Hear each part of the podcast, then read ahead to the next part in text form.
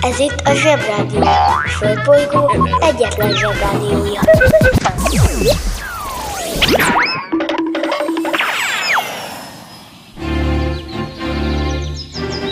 Zsebrádió! Zsebrádió. Hihetetlen dolgok, hihetően. Bemegyek az oviba, suliba. Mindig a mamám hoz a buliba. De mikor a papa hoz a tutiba Rendszeresen csemmegézünk sütiba. Megérkezünk, csekkolom a jellemet. Búcsúzáskor mindig van a jelenet. Hátöltözés, benti cipő, ölelés. Bemegyek és kezdődik a nevelés. Reggelente én vagyok a csoda lény. Cuki-muki odaadott ünnemény. A felnőtteket tenyeremből letettem így lesz nekem sima ügy az egyetem. Láttam a barbit egy világos kiklovon Hogy póni volt vagy szamár, eskü nem tudom. Az oviban napos, a suliban meg hetes Az ebéd az ugyanaz, de kilötyög a leves. Vége az ovinak, a mama megvárat Biztos, hogy megment a moncsőrjára Mi volt a házi? Nem emlékszem. Mit tenne ilyenkor tűzoltó szem? Napközi külön orra szabad idő Húszosabb, én melegítő tornacipő Én, a Lozi, meg a Gyüli, meg a Bélus Heti kettőt maladunk, mert váll a logopédus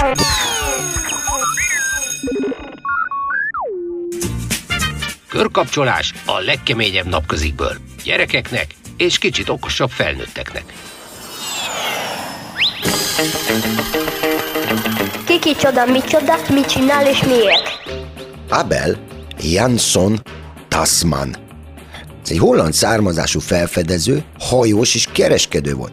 1642-ben, tehát baromi régen, november 24-én megpillantotta egy új sziget nyugati partját, amelyet Van Diemen nevű holland kormányzó után Van Diemen földnek nevezett el. Körbehajózta, az időjárás miatt azután nem tudott kikötni, végül aztán végül. Decemberig, mától december harmadikáig körbe-körbe ment, aztán végre ki tudott kötni, és zászló kitűzéssel hivatalosan is birtokba vette a területet. Megáll az eszem, eldobom az agyi velőmet. Már nem azon, hogy november 24-től december 3-ig nem tud kikötni, már megint van itt egy krapek, aki a hajójával ment, neki ütközött valaminek, zsebből kijelentette, hogy ő ezt a helyet itten főfedezte. Kitűzte a zászlóját, és birtokba vette. Nekem eleve gyanús, hogy ezeknél a pacákoknál mindig van egy birtokba vevő zászló. Én komoly, én sose viszek magammal ilyesmit. Most tegyük föl, hogy elmegyünk egy biciklis kirándulásra. Együtt, zseb. Oké, okay, megérkezünk egy helyre, ami tetszik, és ugyan ki van írva, hogy Kazinc Barcika, de direkt nem vesszük észre, kitűzzük a birtokba vevő zászlót, és elfoglaljuk. Nem is csak, hogy elfoglaljuk, birtokba vesszük, és elnevezzük saját munkra. Zsebföld. Aztán hazatelefonálunk, hogy felfedeztük, és birtokba vettük zsebföldet, és amikor kimegyünk a partra, vagy bemegyünk zsebföldre, akkor furcsa szabályokat hozunk, hogy nem lehet elválni, meg hogyha valaki nem ránk szavaz, az nem is igazi zsebföldi, meg megmondjuk az ott lakóknak, hogy a saját érdekükben most elveszük az összes zseppénzüket, mert megtámadták zsebföldet. Idegenek! Urák a felnőttek, hogy ezt nem bírják abba hagyni. Ezek szerint a holdat jelen pillanatában nem holdnak kéne hívni, hanem űrhajós földnek, vagy amerikai valamelyik államának, mert ők fedezték föl, és ők tűzték ki rá a birtokba vevő zászlót. Még előtte, előtte is ott volt. És mindenki látta, hogy ott van. Erők meg puposkodnak, hogy fölfedezték. Megáll az eszem. Na ezt most döntsük el, hogy volt, vagy nem volt.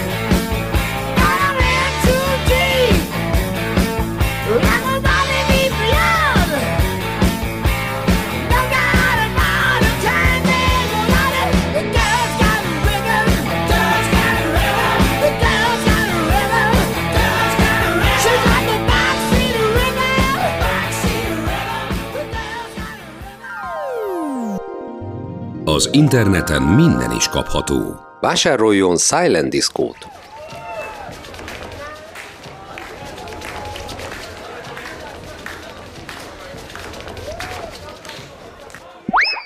A Silent Disco nagyszerű szórakozás, akár baráti összejöveteleken is. A műsorszám Silent Disco. megjelenítést tartalmazott.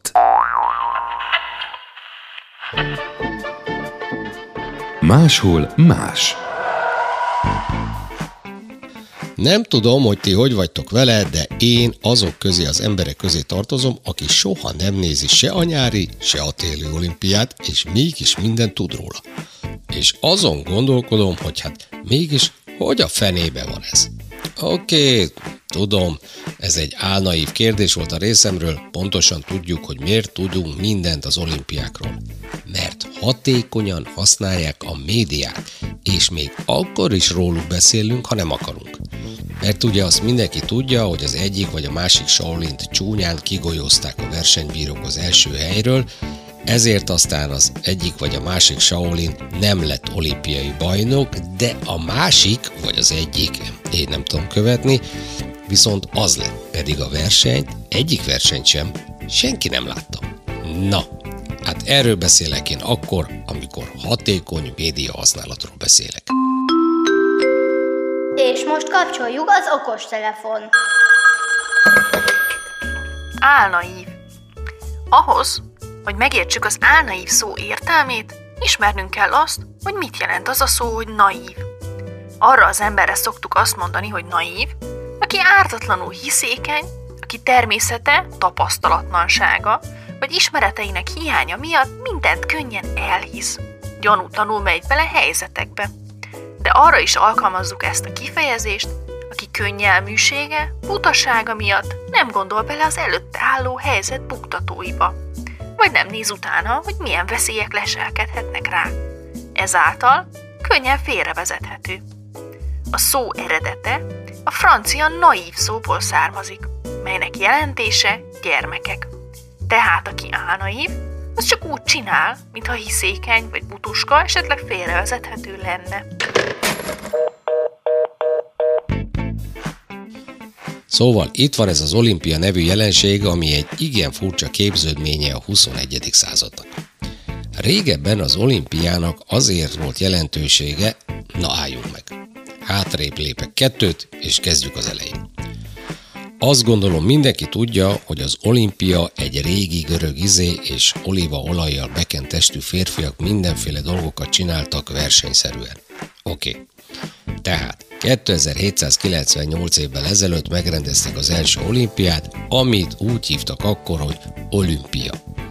Elsőre még nem volt ennyire felhabosítva, mint most, mert akkor még csak egy 192 méter és még 27 cm hosszú futóverseny volt az egész, aztán mehetett mindenki haza. De minden évben hozzátettek valamit, mert már akkor tudták, hogy fontos a jó sajtó, és csak akkor van hírértéke az olimpiának, ha történik is valami. Ezért aztán bevezették az öttusát, de ez ilyen görögös öttusa volt, mert itt stadionfutás, távolugrás, diszkoszvetés, gerelyhajítás és birkózás volt az egy-egy tusa. Van egy mondás a versenyzők között, a második helyezett igazából azt jelenti, hogy te vagy az utolsók között az első. Ördögi szerint a Tinder legnagyobb veszélye, hogy a nyaralási fotón a melletted álló embernek olyan feje lesz, mint a Gernikában a lónak. Ezt már a görögök is tudták, és kizárólag a győztesekkel foglalkoztak, őt ünnepelték, többiek mehettek a sunyiba, sűrű tömött sorokban, senkit nem érdekelt, hogy hanyadik lettél az utolsók között. Az a furcsa, hogy bármennyire is osztogatjuk az ezüst meg a bronzérmeket jó 200 éve, igazából mindenki csak a győztes nevét jegyzi meg. És ha azt mondja valaki a hentesnél, hogy ő egyszer olimpiai bajnok lett, arra akárhány év is telt el a győzelem óta, mindenki azt mondja, hogy hí, az anyja, ez már döfi. Tessék adni erre a felsárra egy autogramot, Izabellának szeretettel lesz szíves. De ha azt mondja az a valaki, hogy egyszer régen az olimpián második vagy harmadik helyezett lett, arra azt szokták mondani, hogy hát, értem én, tök érdekes. Na, de most már tessék menni, mert feltetszik tartani a zsort. Meg jobban, menj el a munka, aki itt van, mindenki húzza. Mi lesz, ha nagy leszel? Olimpiai bajnok. Az olimpiai bajnok más néven olimpikon az a személy, aki valamely olimpiai versenyszámban az első lett, azaz olimpiai bajnok. Bőven van miből választani, mert a nyári olimpián 40, a téli olimpián 15 versenyszámban lehet indulni. A baj csak az, hogy mivel mindenki szeretne olimpiát nyerni, de legalább olimpián részt venni, ezért minden ország sportolói között a saját nemzeti versenyeiken döntik el, hogy ki mehet az olimpiára. Vagyis az olimpia olyan, mint a Top Gun. A legjobbak közül csak a legjobbak mehetnek oda. Csak akkor legyél olimpiai bajnok, ha kész vagy az egész gyerekkorodat, az egész kamaszkorodat és az egész fiatal felnőtt korodat sportolással tölteni, határok, buli és fanta nélkül, a kudarcok pedig nem elveszik a kedvedet, hanem megerősítenek abban, hogy te igenis északi összetetben akarsz olimpiai bajnok lenni. Working in a coal mine, going down, down, down. Working in a coal mine,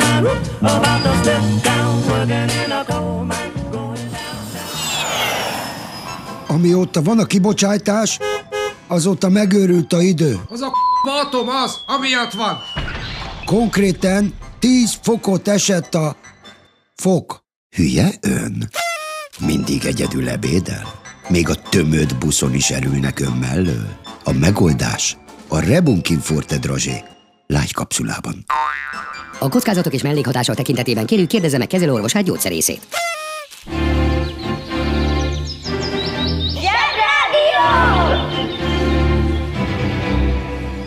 Máshol más. Nem kenyerem a kapkodás, de biztos, ami biztos rá kell térjek a vezető hírünkre, az írek legnagyobb ünnepére, a Szent Patrik napra. Semmi különös, szokásos, zsebrádiós tényfeltárás. A. Nem volt Patrik. B. Nem volt ír. Most, hogy kiderült a szokásos, Patrik nem volt se Patrik, se ír, abba is hagyhatnánk, de nem. Először is, a pacákot úgy hívták, hogy Maivin Sukat. Csak azért mondom ilyen hülyén a nevét, mert, mert Walesben született, és Wales egy olyan része Angliának, mint nálunk Nógrád megye, ahol állítólag úgy mondják a banánt, hogy banon. A kávét, hogy kávé, és a legnagyobb városukat meg úgy, hogy Salgau Tarjaun. Tarjaun. Ja? Kaobaos. Nem tudom, hogy ez így van-e, ha így van, az se baj, mert tudnotok kell, hogy a világon mindenhol vannak gyönyörű, de szórakoztató tájszólások. Kedvenc írom Kurt Vonnegut írt egy amerikai megyéről, ahol úgy mondják, hogy ragyog, ragyog, csillagom, hogy rügyégy, rügyégy, gyüllegén. Oh no! Szóval, az írek legnagyobb ünnepe a Szent Patrik nap. Ezt a világon mindenhol megünneplik, még Japánban is, ahol szentek, patrikok, koboldok és írek sincsenek. A dolog lényege az, hogy be kell festened az arcodat sötét zöldre, ki kell írnod egy matricára a kabátodra, hogy kiss me a Irish, azaz csókolj meg, mert ír vagyok, és nagyon sok sört és viszkit kell inni. Azért kell zöldnek lenni, mert állítólag Írországban vannak koboldok, akik zöldek, akik törpék, de erre pénteken visszatérünk. Lényeg a lényeg, Szent Patrik napon senki nem mehet úgy haza, ahogyan eljött. Mindeközben Japánban.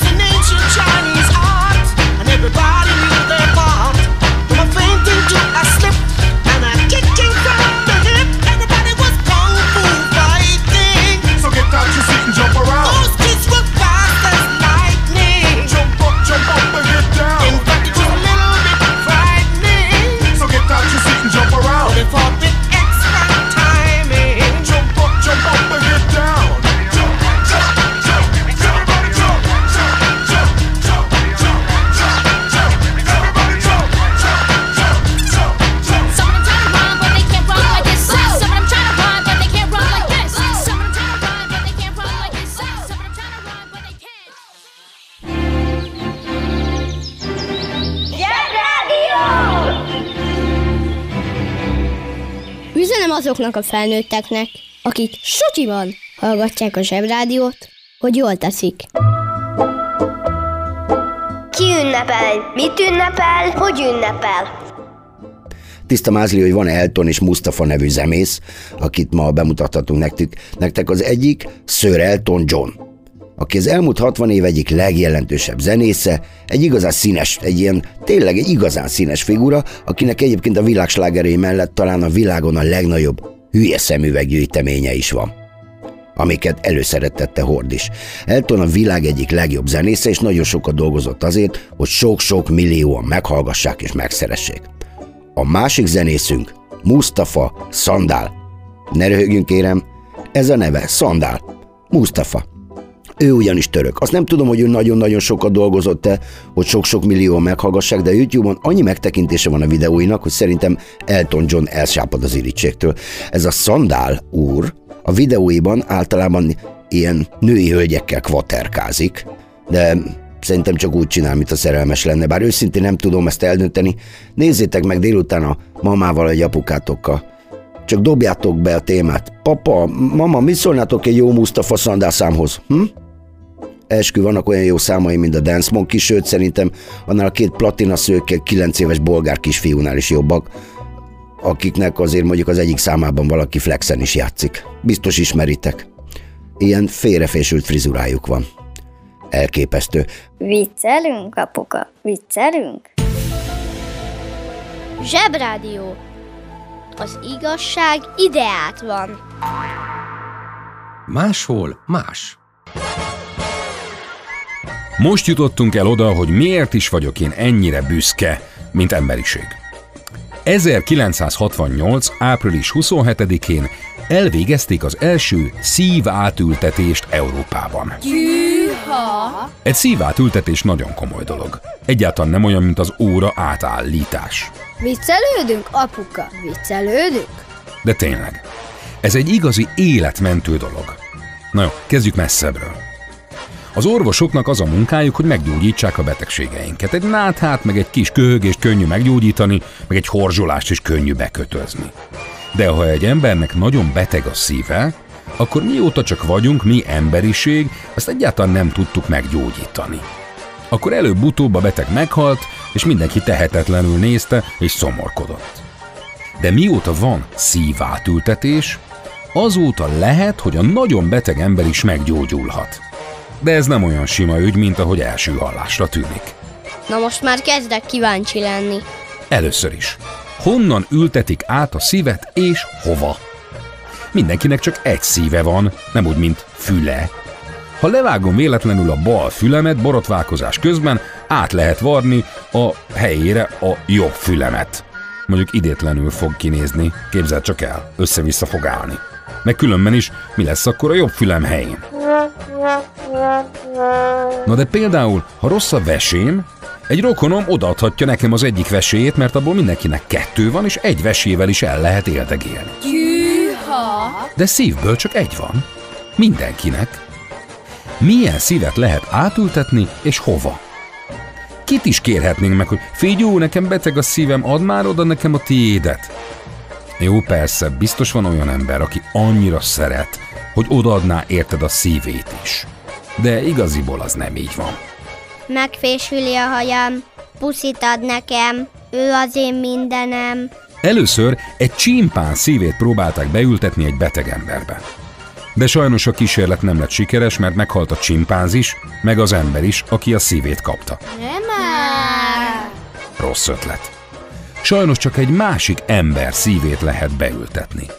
Mert az állatoktól különbözünk, de belülről minden ember szinte teljesen egyforma. A banja, maharadja, halandja?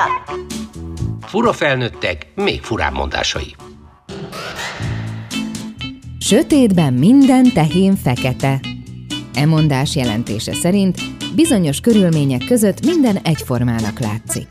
Ahogy megy le a nap, úgy tűnnek el a színek, és bizony az egyszerű tejadó boci-boci tarka épp oly szürkévé válik, akár csak a híres magyar szürke marha. De most vonatkoztassunk el a négy lábúaktól, és általánosítsunk. Minden, de minden szürkévé válik, ahogy megy le a nap. teljes sötétedéskor pedig minden, sőt minden is fekete. Mert hogy a napsugár fehér fénye az összes színt tartalmazza. Amikor ez a fehér fény egy felületen vagy közegben megtörik, például vízcseppen, láthatóvá válik az összes többi szín. Gondolj csak a szivárványra. Az esőcseppeken megtörik a fehér fény, a napsugár, és már is átíveli az eget a hét színű híd. Ha hallottál olyan furamondást, amiről nem tudod, mit jelent, küld el nekünk, és mi elmondjuk neked.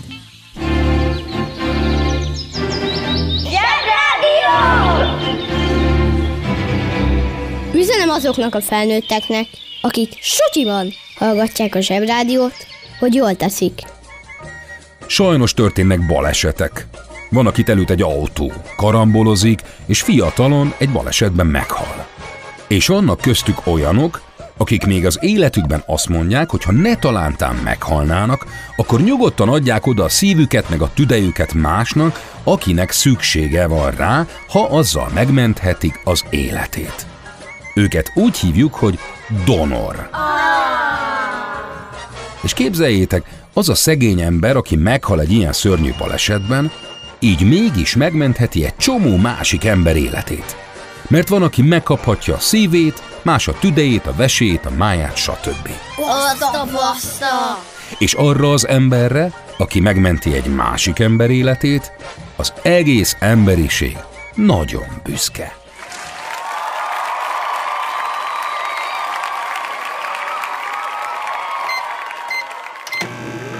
Főzike só Ott főzek ma magamnak Ott főzek ma magamnak Háromféle kaja van. Leves, második, finomság. A fura nevűeket meg el is magyarázzuk nektek. Mi lesz ma a kaja? Minyom! Minyom? Ez nem az, amit a majom kinyom. Ez valójában egy véletlen egybeesés, amit grúminyonjai előtt fedeztek fel francia élelmiszeripari tudósok. Ez egy apró édes finomság, ami nagyon sokféle ízben létezik. És el a kezekkel, mert a citromos az az enyém. Ja, akkor nem kérek.